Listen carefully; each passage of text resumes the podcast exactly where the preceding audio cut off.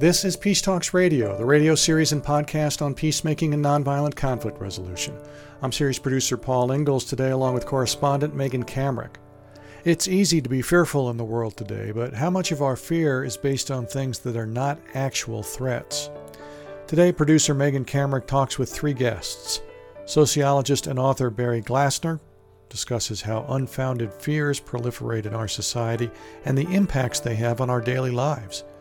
And Reggie Jackson, senior columnist with the Milwaukee Independent and co founder of Nurturing Diversity Partners, talks about how paranoia and fear by white society can be deadly for communities of color. But first, Janet Napolitano. She was Secretary of Homeland Security from 2009 to 2013. In her book, How Safe Are We? Homeland Security Since 9 11, she argues the United States is ignoring the most important threats to our security. She spoke with Megan Kamerick on New Mexico PBS TV. How are we making mistakes in evaluating true threats? I think the biggest mistake is to kind of focus only on the southwest border as if that is a danger to the safety and security of the American people. Look, the South, I know the southwest border very well. I, I grew up here in New Mexico. Uh, I spent most of my adult life in Arizona as the U.S. Attorney, the Attorney General, then the Governor. You know, the border is a zone. It needs to be managed. It needs to be managed in accord with our law and with our values. But it is not is itself a risk to the safety of the American people. If you watch the news now, you'd think the Department of Homeland Security was the Department of the Southwest Border and that that was all that it was responsible for, when in fact um, it's responsible for many other functions. And I am concerned that uh, the overfocus on the southwest border is detracting from the department and the federal government's ability to deal with other more pressing challenges. What should we be doing at the border that's different from what was happening now? First of all, we need to address uh, the population that's coming to our border. So, when I was secretary, we had increased manpower, technology at the ports of entry and between the ports of entry. And we drove illegal immigration to 40 plus year lows. And it was still going down uh, when I left the department. Now, of course, we have this surge, and the surge is from basically three countries Guatemala, Honduras, El Salvador. Uh, these are countries with very high homicide rates, highest in the world. They have uh, suffered from an infestation of gangs and gang violence. They don't have necessarily stable civil institutions. Uh, we should invest in those countries. We should provide training and equipment so they have adequate police forces. We should help them develop and have independent judicial systems.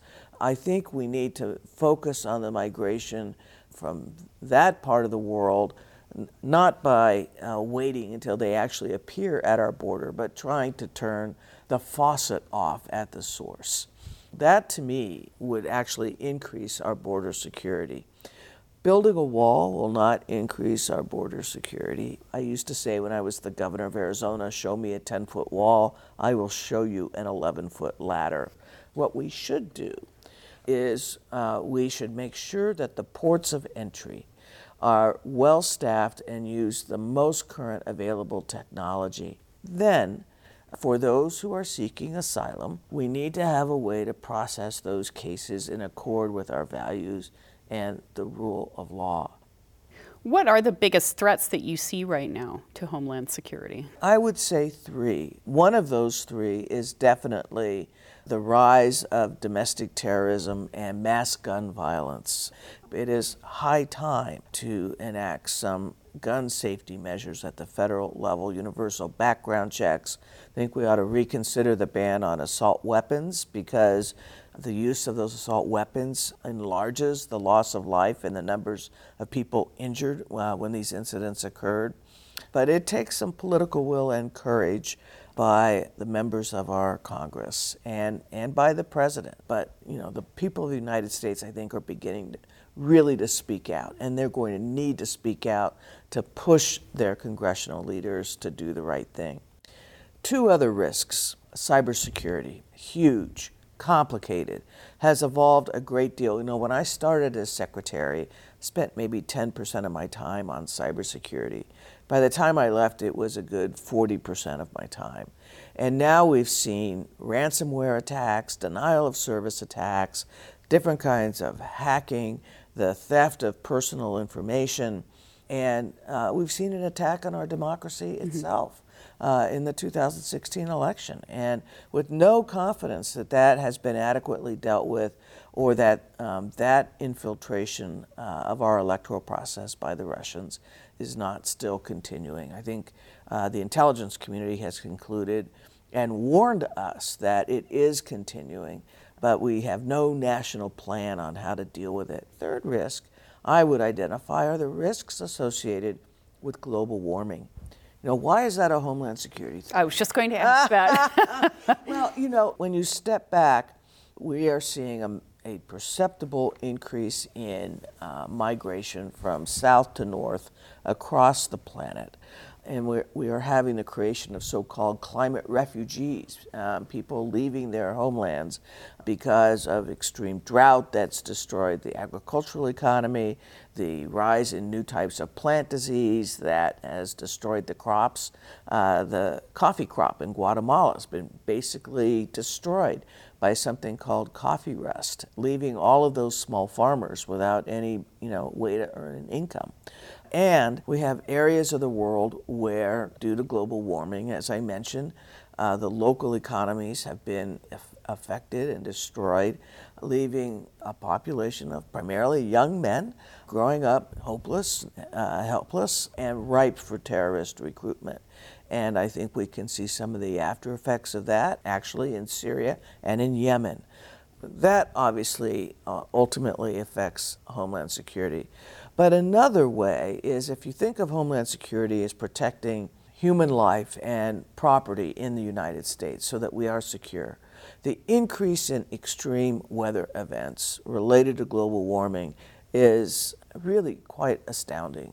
Uh, landfall hurricanes, tornadoes, drought in the western United States that's led to massive wildfire with, with loss of life and, and property.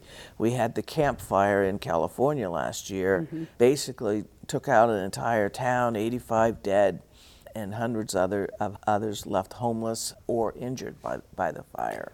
What should we be doing from a homeland security standpoint to well, address these impacts of global warming? Uh, one is we should, as a country, do our part to reduce the amount of carbon that's being emitted into the atmosphere.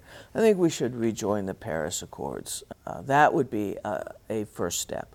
A second step is to focus on adaptation to the climate change that already has occurred or that we know is going to occur within the near future. Rising sea levels affect where we rebuild communities, where we site things like airport runways having a real discussion and a plan with how we deal with that is essential.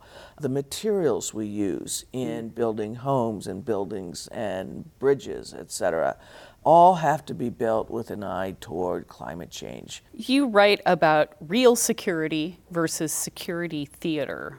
What do you mean by that? Security theater is when you do things that make you look tough but that have no perceptible outcome in terms of improvement in our safety and security.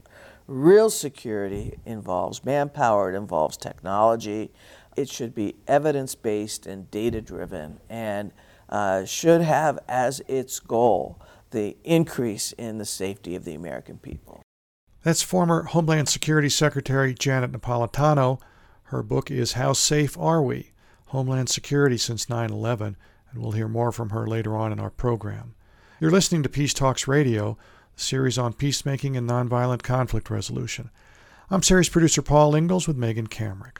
You can find all our episodes dating back to 2002 online at peacetalksradio.com. We continue now with Barry Glassner, a sociologist and the author of the book Culture of Fear Why Americans Are Afraid of the Wrong Things. He also hosts the podcast Fear Not, with comedian Alonzo Bolden. Glassner says Americans are actually living in one of the safest periods in human history, Yet unfounded fears continue to abound. I think that there have been fears around for a long time, but right now, what's going on is that it's very profitable for a lot of different organizations and individuals to be promoting fears and scares. As a result of that, partly, and in response to that, partly, anxiety is the number one uh, psychological disorder in the U.S. at this point. Can you give us some examples of that? Sure. Probably the biggest perpetrator is local TV news. Even though crime rates are down in most of the nation, there are many places at near record lows. Anybody who watches local TV news very much is going to think that their communities are crime ridden. Politicians routinely run on fear of crime, and that if you don't vote for them, uh, you're going to be even greater danger than you are now. A lot of things are sold by way of fear. There's also a lot of money to be made. Oh, yeah, there's a lot of money to be made uh, from for profit organizations and not for profit organizations. Nonprofit organizations are very prone to fear mongering for their fundraising. You know, they take the form of this horrible thing is going on, the worst thing you could imagine. It's getting worse, and so you should send us money. What I do is when I receive a fear campaign solicitation from an organization that I do support, I respond to them. Uh, I give them feedback. I mean, I tell them I'm not going to contribute, even though I support your organization, because you engage in this kind of activity. You can respond to fear mongering media too. Local TV news stations don't often hear enough from people saying, you know, I don't want my scare of the evening. I want to know what's really going on in my community. The idea of fear is not a new concept. You quote anthropologist Mary Douglas, who writes that dangers get selected for special emphasis either because they offend the basic moral principles of the society or because they enable criticism of disliked groups and institutions. When people use fears about other groups, they're basically making moral judgments implicitly, usually rather than explicitly, which makes it seem kind of more legit or kosher, right? What's different now is that it's all around us, you know, on cable TV news, in politicians' campaigns, all over the internet. There are fear campaigns. In the new edition of the Culture of Fear, I say it's updated for the Trump era, and I make the point that Trump is, as I call him, the fearmonger in chief. But he's hardly the first. Initially, I wrote this book in response to uh, something that was going on uh, way back in the 1990s that was really the impetus for my research, and that was fear mongering about teenage moms. And it was Bill Clinton who called them America's most serious social problem. That's a direct quote from Bill Clinton in his 1995 State of the Union address.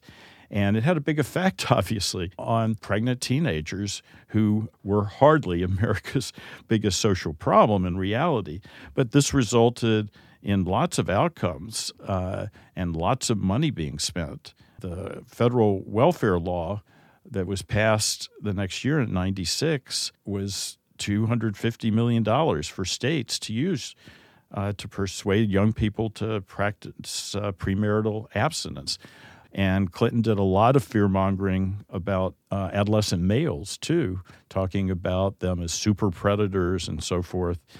You know, this, this had a big effect in terms of uh, how young people were treated and in terms of the costs associated with quote unquote dealing with the problem. That's a great example of what happens when we make policies based on fear. You also spend a lot of time talking about dangers to children, which I thought was fascinating because we've actually learned a lot about how pedophiles and sexual predators groom their victims by ingratiating themselves into their lives. But we still see so much focus on stranger danger or the fears of random kidnappings. Or what are the real stats that we should be worried about? Stereotypical kidnappings each year in the U.S. average around 110. Each one of those, of course, is tragic, but we got to look at the reality behind that. The millions and millions of children in America, there are 110 of these, and it's like the last thing that a parent should worry about. what happens is a tragic incident occurs, and I never would minimize how tragic these are. Absolutely. There's no question about it. And that then is covered in the news media and online often, you know, and in social media in ways that then make it seem like this this is happening on some large scale basis when it just isn't. You know, we can try to prevent that um, very rare incident. Maybe we should. You know, I'm not going to judge that, but it, it there certainly are two big downsides at least. It's not great for children to be living in this environment where they're told to not trust anybody or anything. And secondly, uh, what we do about to try to combat these very rare incidents is very expensive typically at a time when uh, you know we're not spending a whole lot of money on needs that affect many, many more children and much more often, you know, from crumbling schools to homelessness to child uh, hunger, where that money would make a very big impact if it were spent well. So, Barry Glassner, you talk about pseudo dangers. Those represent opportunities to avoid problems we don't want to confront. When we talk about low probability dangers, sometimes what we're doing is avoiding ones that we either feel we can't confront emotionally or as a society, or that we just don't think we know what to do about. A great example that comes up, unfortunately, very often is when there's been a mass shooting. Then there's a lot of talk about things like video games and uh, movies. The research is very clear. If they have any impact, it's very small. When what we should be talking about is unambiguous it's guns and what we do about it. Another popular one, of course, uh, is mental illness. And in fact, when you look at studies, uh, what you find is that people with diagnosable mental illness commit about 5% of shootings. But look, we feel like we're not going to get anywhere um, with dealing with the gun issue. So let's pay attention to these others. Or, you know, if you're a politician uh, who is beholden to certain, you know, interests who don't want to deal with the gun issue, then it's a great idea to do fear mongering about mental illness and video games and all that sort of thing. That's Barry Glassner, whose podcast is called Fear Not. He also wrote the book Culture of Fear Why Americans Are Afraid of the Wrong Things. We'll have links to both on our website, peacetalksradio.com, our October 2019 episode. We'll talk with him more later in the program, too. And coming up shortly, how unfounded fears by whites can be disastrous for communities of color. That and more when Peace Talks Radio continues in just a minute.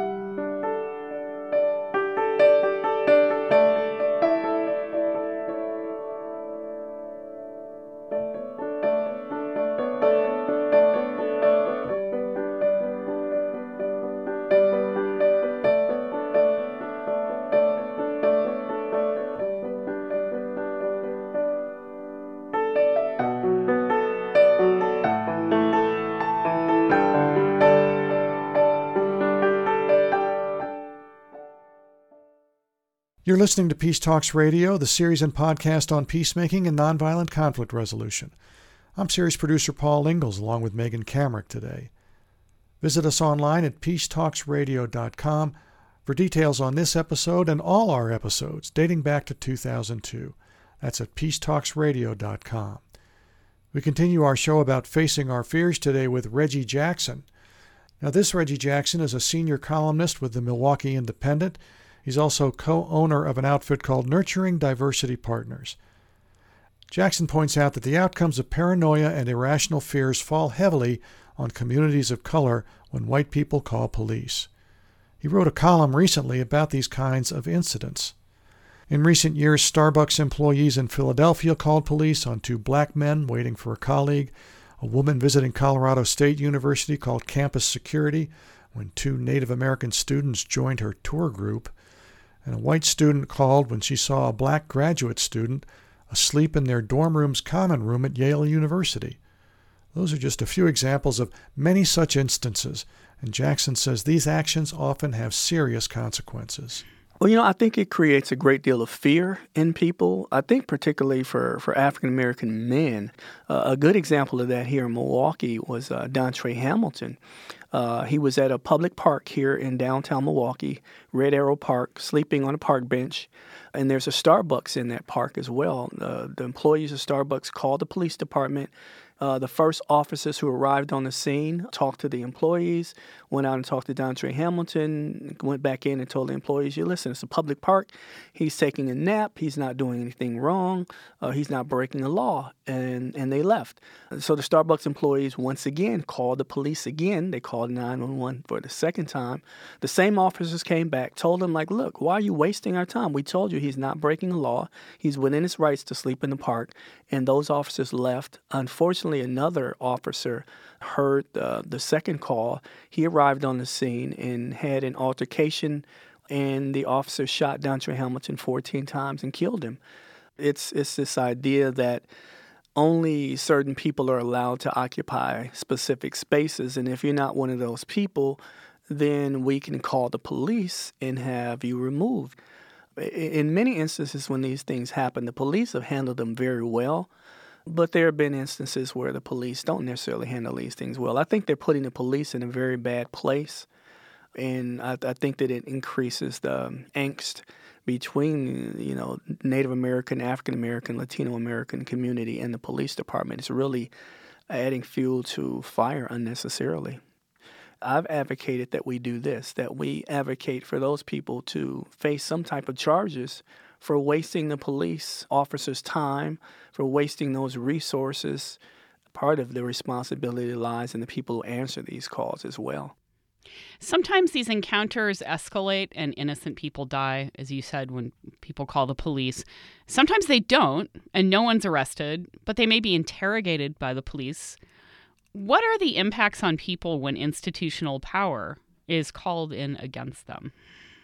Well, you know, I think it creates a great deal of fear in people. Uh, I think, particularly for, for African American men, there's a level of fear that we have anytime we have encounters with the police because we know that for many, many years, uh, those encounters have ended with us, you know, whether we're armed or, or unarmed, uh, with us dying. And even if it ends well, the embarrassment that comes with it. I, I tell people a lot here in Milwaukee, obviously, we have really horrible winters. And yet, uh, for years, I remember seeing the police pulling over uh, a car with young African American men in it and making them get out of the car in the middle of February when it's, you know, 10 degrees outside or five below zero and making these young men sit on a snowbank as they were searching their cars. And it, it's not just embarrassing, but what it does is it creates a great deal of distrust of the police and it makes it really, really hard for the community to trust the police, but it also makes it really difficult for the police to do their jobs properly. Does this feel like a resurgence of a pattern, or does it feel like just it's been going on all the time?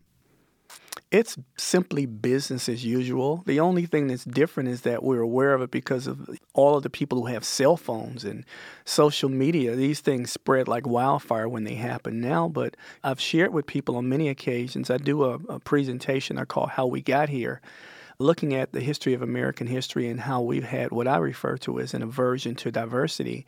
And and part of what I share in that is how we've treated different marginalized communities, and we've created a sense of fear of these communities to justify treating them horribly. For instance, you know, we referred to Native American groups as savages, which justified us killing them in large numbers. Uh, in the late 1800s, early 1900s, there was this great level of fear around the country of, you know, Asians infiltrating America. So they, there was this thing called the Yellow Peril We banned Chinese citizens from coming to the United States in a law called the Chinese Exclusion Act in 1882 we signed an agreement with the Japanese government that they would be uh, only a limited number of Japanese coming to the country. And then in the period right after World War One, there was a, a, great deal of anti-immigrant uh, fear in the country. And so we passed some of the strictest immigration laws. In 1921, we put a quota system in place. And then in 1924, we extended this quota to basically keep uh, people from Southern and Eastern Europe primarily out of the country because there was a fear of these people somehow creating a stain on America. You know, the eugenics movement was very strong, and they said that this group of people are not the type of people that we want. So, fear is a common theme in American history to justify treating people very poorly. How do these instances where you know people are calling because they feel afraid? Um, how do they repeat a pattern that has existed for centuries in our country around public spaces? There's been um, a lack of access to certain spaces by different groups of people. You know, when we talk about during the period of 246 years that Africans were enslaved in this country, there were very strict laws uh, dictating where they could be, how long they could be in different spaces, how many could be in a group together. So these laws not only applied to the enslaved population, but it applied to the free black population as well uh, laws that didn't allow us to have free access to any space that we wanted to occupy. Uh, and even when we think about Jim Crow laws, Jim Crow, it was actually laws that that basically dictated discrimination against uh, black people uh, in particular. And so, you know, we weren't allowed to use the same restrooms, uh, the same bathrooms. We weren't allowed to go through the front door of different restaurants and things that nature. Even in my hometown, I tell people, my hometown, a uh, little town in, in Mississippi, it still was a segregated hospital the day I was born. My mother actually had to go around the back door of the hospital through the coloreds only entrance of the hospital. And so these things have been so prevalent for such a long time that what it's done is not just created, you know, segregated spaces and, and people's inability to access spaces, but what it's done for white people in particular is get, giving them unfettered access to any space in America that they chose to have as a space they could occupy and denying access to other groups. That's what segregation was about. It wasn't about keeping people separate, it was about keeping people uh, in a position where they had the authority to dictate whether or not someone who they didn't want to be in that space could be in that space. And so when we think about segregated schools, we think about all of these things that we've done over the course of time, even when it goes back to like Native American history. Uh, we passed a law, Congress uh, passed a law called the Indian Removal Act, which basically dictated that these Native Americans in Georgia and, and northern Florida and in Virginia and places of that nature, uh, you know, Alabama, Mississippi, that they could no longer occupy those spaces. And we forced them to walk all the way to Oklahoma to a so called reservation there. And many of them died on the way there. This has been kind of part and parcel of how we've dictated um, who could and could not occupy spaces. And I think today the reason that it's so prevalent is because those mindsets haven't changed. Just because we change laws, have we really changed people's hearts and minds? That's Reggie Jackson, a senior columnist with the Milwaukee Independent and co founder of Nurturing Diversity Partners. As with our other guests, you can hear Megan's complete interview with him on our website, peacetalksradio.com. Look for the October 2019 episode. We'll come back to Reggie a little bit later in our program. And also, we'll hear more from Barry Glassner, author of Culture of Fear Why Americans Are Afraid of the Wrong Things, and former Homeland Security Secretary Janet Napolitano is next again when Peace Talks Radio continues right after this break.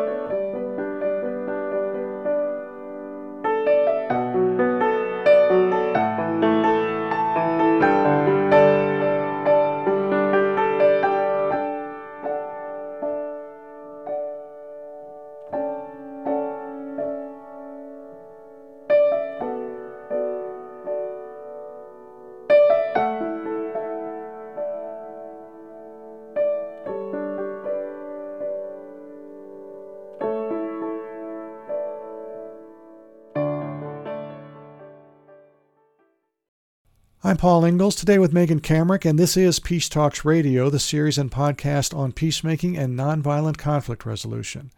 Our podcast can be found on iTunes, and most of our episodes are at peacetalksradio.com. Today, Megan is exploring how we can parse out real threats from fears that aren't based in reality with our three guests. And we return to former Homeland Security Secretary Janet Napolitano, who's author of the book How Safe Are We? Homeland Security since 9 11.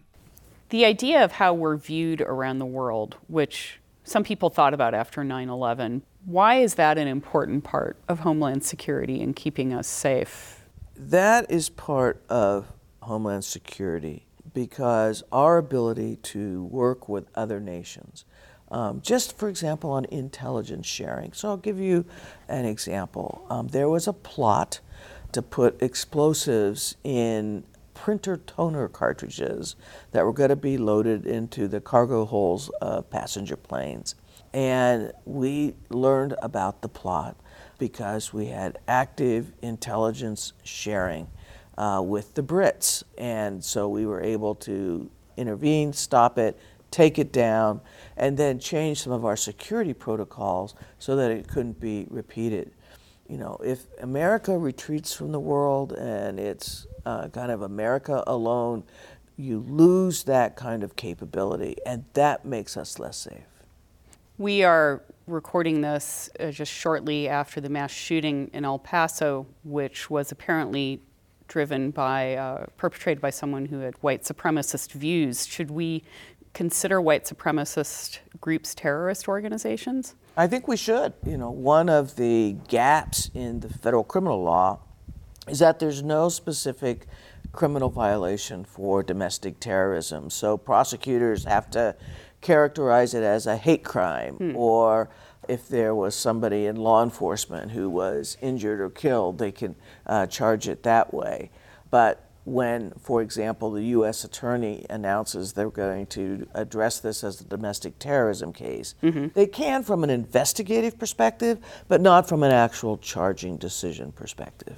So we need to change the law to address that? I think so. I also think we need to recognize that in terms of terrorist incidents that have caused loss of life, leaving aside the, the terrible loss of life on 9 11. But, but since then, there's been more actual loss of life attributable to domestic terrorists than those influenced by foreign Islamist organizations. There seems to be a disconnect between the true threat that these self radicalized people present and the resources that are available to law enforcement to confront that threat. What should we change? Well, you know, one thing that we should do is we should make domestic terrorism an actual federal crime. There's no domestic terrorism statute. And then I think our primary investigative bodies, uh, the FBI, parts of the DHS, et cetera, ought to be reevaluating the risk associated with these um, self radicalized white nationalist individuals. They're primarily young men. And then I think we all almost need to look at this at, uh, from a public health perspective. And because we really don't understand what's going on in someone's brain that mm-hmm. causes them to be radicalized via social media, um, via the internet, to the point where they go out and purchase a combat ready weapon and take it to you know, Walmart in, in El Paso or a synagogue or a school, etc. So we need better predictive behaviors uh, for law enforcement to be able to, to uh, watch out for so that there could be a, a, greater chance of early intervention. Well, there's not even, I mean, local law enforcement doesn't even have a lot of the intelligence they would need. There's a long piece in the New York Times when there was going to be some kind of white supremacist rally in Florida, and the local sheriff he could get no intelligence about who are these people, who's coming, um, because it hasn't been gathered apparently. well, it, it, may have been gathered, but it wasn't being shared. Yeah. Uh, and you know, we have this. Uh, we, you know, we have two systems in the United States: federal and then state or, and local. And most intelligence gathering is done at the federal level. Um, the sharing of that with all of the police chiefs and sheriffs, et cetera, around the country, that is a challenge. It's something that we tried to improve upon when I was at DHS, but it is something that definitely needs more work done. One of the things we often ask guests on the show is how can people or our listeners contribute to promoting a culture of peace and safety in conditions that seem beyond their control? Everybody has a role to play. And, you know, we're a nation of problem solvers. And uh, we've taken on big challenges before. We should take this one on. And, and by the way, just being an active participant in our democracy matters. Uh, not just voting, but between elections. Let your voice be heard. Communicate with uh, your congresspeople, with your senators.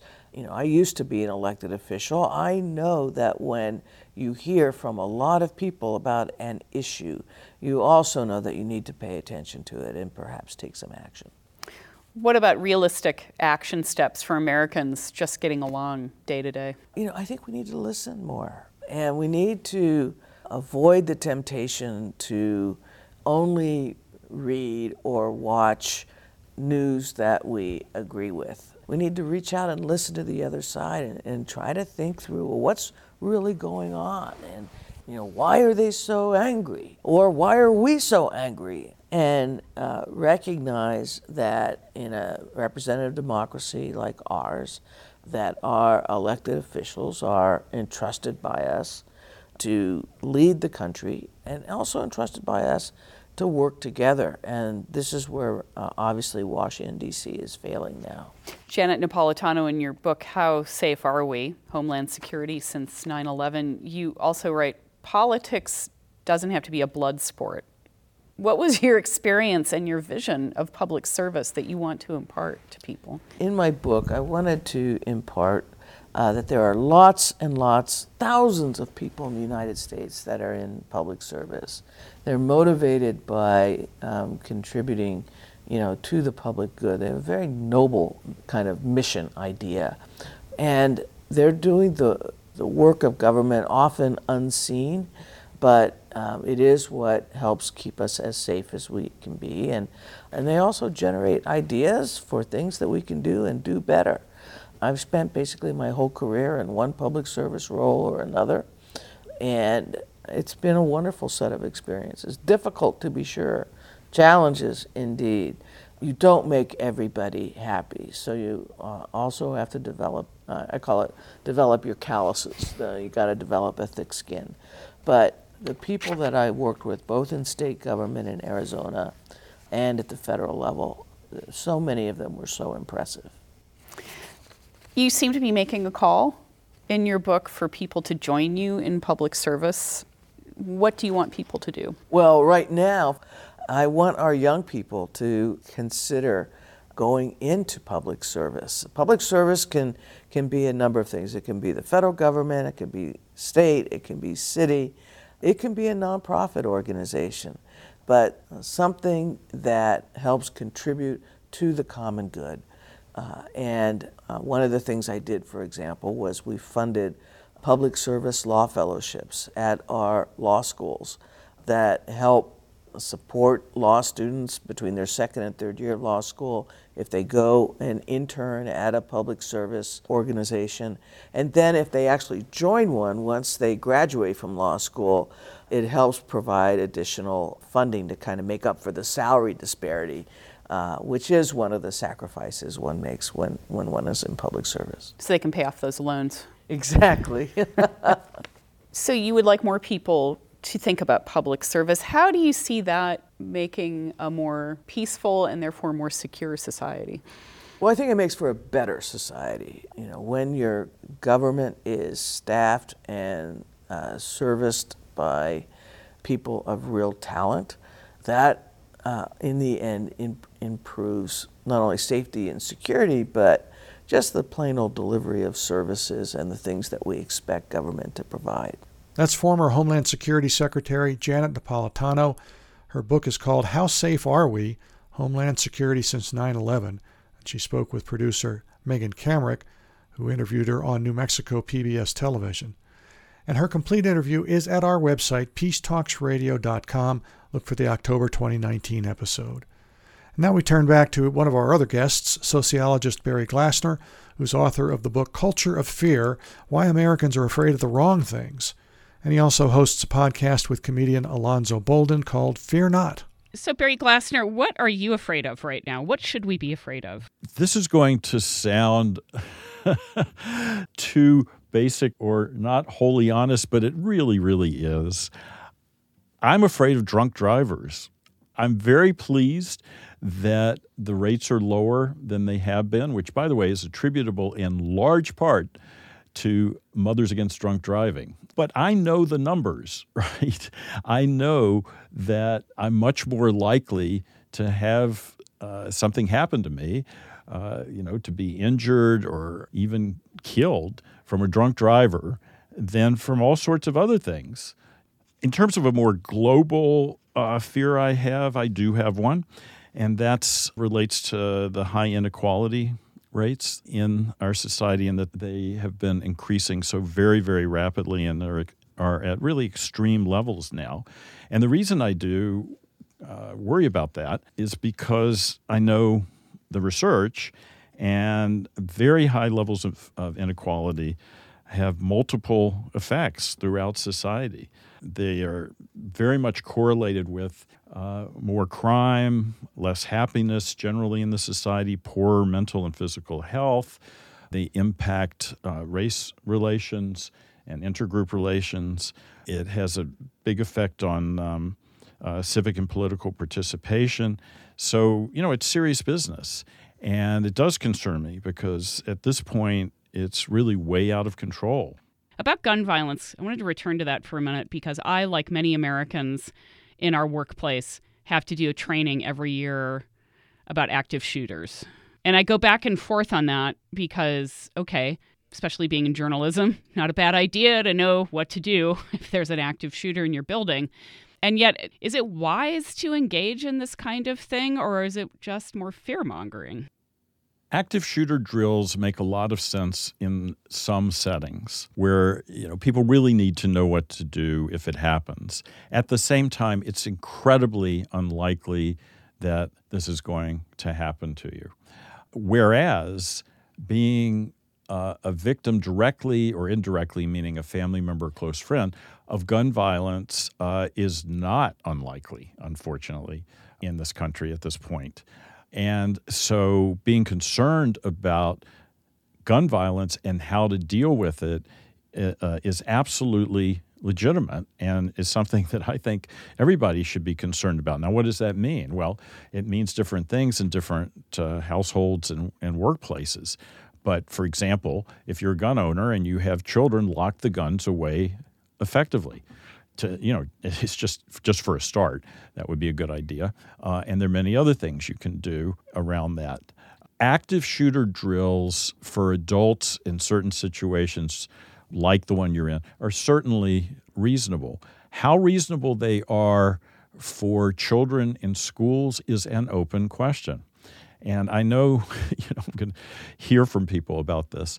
One thing's for sure it scares the children at what age it stops scaring them and educates them and they feel a little safer is a reasonable question. For small children, certainly it's just scary, and how effective it is is an open question. Making children more afraid in a world where they're already very fear ridden and hear these things all the time uh, is, is not constructive for them and it's not constructive uh, for the society. And it avoids dealing with the more common forms of violence, including gun violence. One thing I like to urge is, especially in school situations, but also in workplace situations, if you're going to be discussing gun violence and trying to protect people, uh, don't focus primarily or solely on mass shootings because the probability there is pretty low. Focus on suicide prevention first off probability is much higher there and focus on gun safety, which is where a lot of these uh, negative outcomes come about. You know, fear is so powerful. How do we cons- deconstruct our own fears and decide if they're real or not? And how do we help others who might hold a fear that is not based in fact? What I recommend is to ask the person or ask yourself, do you really want to hold on to this fear? and most people are going to say no. And, you know, ask it again. Make sure. You sure you don't? And then if they get to the point where they understand, yeah, I think I really would like to get let go of this, then simply talk about where you can get what you need to do that, which is almost always information. Sometimes not. Sometimes, you know, you need something to make your your situation more secure, right? Like uh, we talked earlier about uh, the, the, gun issue, uh, like a gun safe you might need to buy, right? But typically it's information, and so the way to help oneself and friends and family is to get educated about where you can get that information that will be true, right, and reassuring, and uh, go to those sources when you have fear mongering around you. An entertaining way is to listen to our podcast. It's hilarious. Alonzo's funny about all these things all the time, and I'm debunking all kinds of serious and funny scares on Fear Not. The reason that uh, I've taken this new approach and I'm doing this podcast is because I, for, for, years I've been trying to tell people, you know, some of these are really hilarious and you need to learn how to laugh at them. And people would look at me and like, they don't seem very funny to me. So, you know, I'm collaborating with somebody uh, who is a professional comedian and finds these laughable things really funny, which they are, and knows how to make them funny for other people. Yeah, you guys explore all kinds of things from is the Grand Canyon killing people to Marie Kondo to something called chicken washing. Anyway, and why is humor an effective way to undercut some of those powerful fears? That sort of get in your snake brain. They definitely are, right? You know, I mean, I give the facts and he gives the funnies, is the way we put it, right?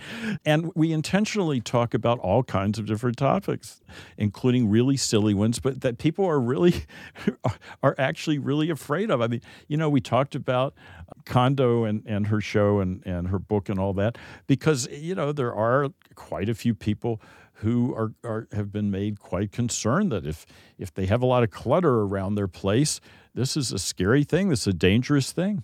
Well, I did notice on your podcast you hold a place each week for a segment you call Fear Florida. Why? Yeah. uh, we have a segment called Fear Florida.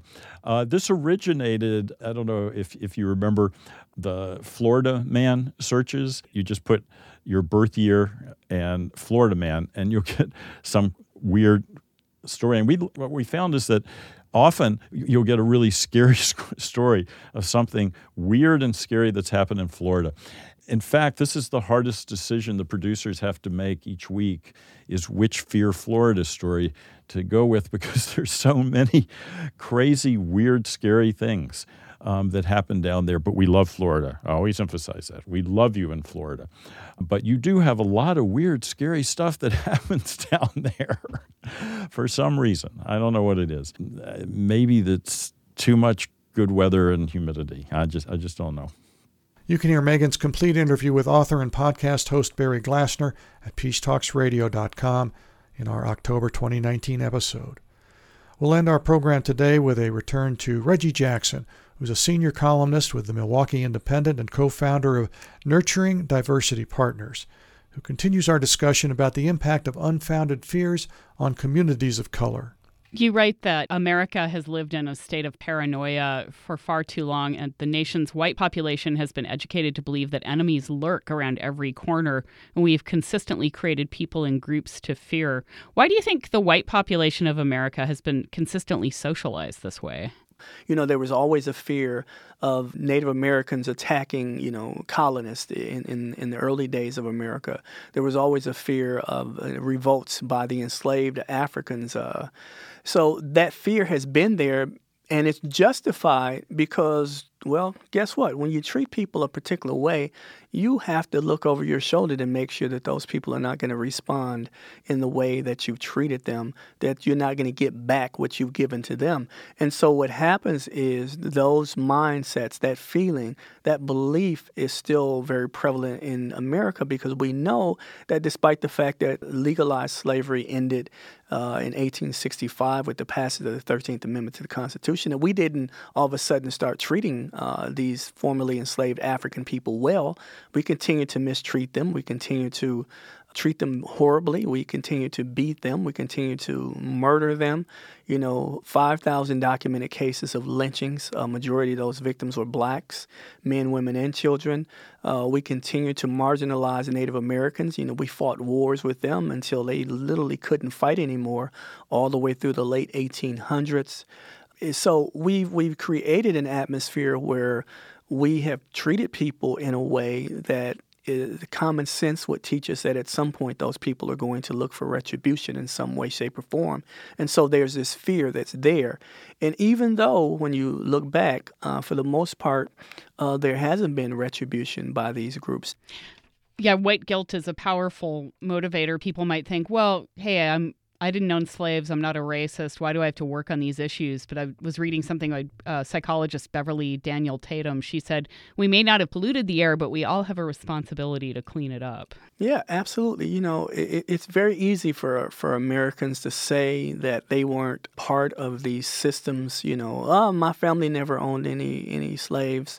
Uh, but I tell people all the time if you understand the way slavery worked in this country, that you didn't have to be a slaveholder to be a person who benefited from the system of enslavement.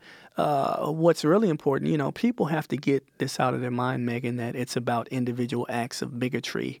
Obviously, those things are very important, but what's more important, the institutions need to change, and the structural nature of racism is what people have a very hard time wrapping their minds around. They think that if we just are able to keep create a society where people, you know, aren't bigots, uh, then everything will change. No, it, it doesn't work that way. We have to change the practices and policies within institutions to create a more equitable society, one where your race will not be a predictor of the outcome of your life. And that's the case uh, here in Milwaukee and many other places. And a just and fair society is one where that won't be the case anymore. How does implicit bias play a role in these encounters where people see someone like oh, they don't belong in the space i'm calling the police and how can we overcome that my company nurture diversity partners we do a lot of training around metro milwaukee and other places and we talk quite a bit about uh, implicit or unconscious bias so we teach people the history of where these negative ideas come from. Uh, you know, it's it's hard to fight something when you don't know it exists within you, right? So what we teach people is that there are ways that we can recognize the biases by recognizing our habits, recognize the habits that come about as a result of the biases we have. For instance, here's, here's a classic example.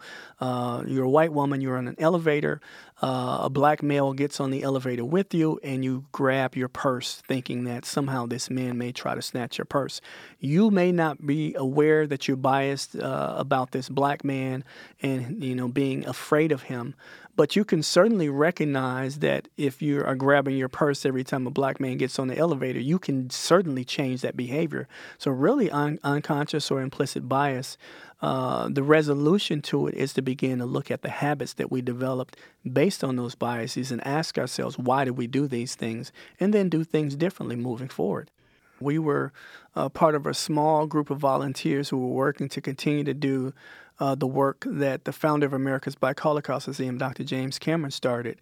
His work was designed to educate Americans about, you know, this part of history that they didn't learn and to help us, you know, build a society where we could begin to work on racial repair and reconciliation. And what we try to do uh, primarily is to re educate people about American history. Our favorite tool and, and, most prominent tool we have available to us is historical understanding, historical knowledge, to contextualize kind of how we've gotten to where we are because we can't fix problems if we don't know, you know, the genesis of those problems. So there's a lot of spaces that we're working in really trying to raise people's awareness of this history and also give them the tools to be able to interact and have conversations across cultures and across differences. Uh, we use a facilitated dialogue method we call the caring circle, which teaches people to actively listen, uh, which is something that we don't do enough in these conversations. But we want people to have um, conversations that are productive conversations. And the only way to have productive conversations about race and racism and some of these other issues related to them is to know the history first. Uh, what we found uh, when we first started the business, everyone told Fran and I the same thing that you guys are not going to be successful. You can't make a business talking about this stuff uh, in those communities because white people are not going to come out to hear you talk. They don't want to talk about race and racism. Uh, you know, they told us that we were crazy, that we'd be run out of town, that we need bodyguards. We heard all kinds of negative critiques when we decided to start the business two years ago, but it's been the exact opposite. We've been welcomed with open arms every community that we've gone to. So we realize that despite the fact that we uh, think we're such a divided nation along these lines now, that we we found uh, during our work, uh, not only here in Wisconsin but also you know traveling to Texas and doing work there and and doing conferences in Chicago and Detroit and Newark, New Jersey and Charleston, South Carolina, um, as well as uh, Charlotte, North Carolina, that there are a lot of people that are engaged in these conversations that really want to see change happen. Uh, we think that America is in better shape than we tend to think it is because I, I, I think that for the most part, the people who are most against this type of work, uh, they are the loudest voice in the room. And because they have the loudest voice in the room, it appears that there's many more of them than there is. What are some suggestions, like just before you pick up that call phone and call 911, which a lot of white people feel a privilege to do? What's some some mental exercises to do before you do that? It's like they say uh, if you're going to post something on social media or text something to somebody, think about it before you hit send. And it's the same thing with this. If you are in a space and, and you have this, you know, this thought in your mind that this person uh, doesn't belong here, ask yourself what is it about this person that makes you think they don't belong? And and even more importantly than that what is it about this person that's creating an unsafe place in that space? Why is it that you think that this person is someone that you should fear because they're different you know, one of the things that all of us have to be cognizant of is, is obviously, like I said, our biases, but to think about what our biases make us do.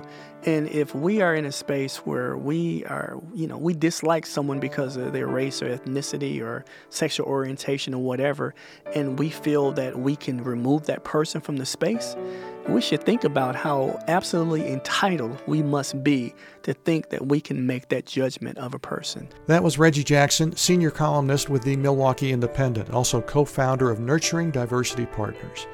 You can hear Megan Kamerick's complete interviews with all of our guests on the October 2019 page at peacetalksradio.com.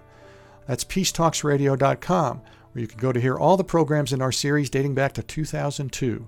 You can see photos, read and share transcripts, sign up for our podcast, order CDs, and make a donation to keep this program going into the future. All at peacetalksradio.com. Support comes from listeners like you and like Betsy Christensen, who donated to honor her late parents, John and Audrey. Also, chiropractor Ruben Ramirez with the Spinal Health and Movement Center in Albuquerque's Nob Hill neighborhood, the Albuquerque Community Foundation Tides Fund, and KUNM at the University of New Mexico. Nola Daves Moses is our executive director. Ali Adelman composed and performs our theme music. For Megan Kamerick, I'm Paul Ingalls. Thanks so much for listening to and for supporting Peace Talks Radio.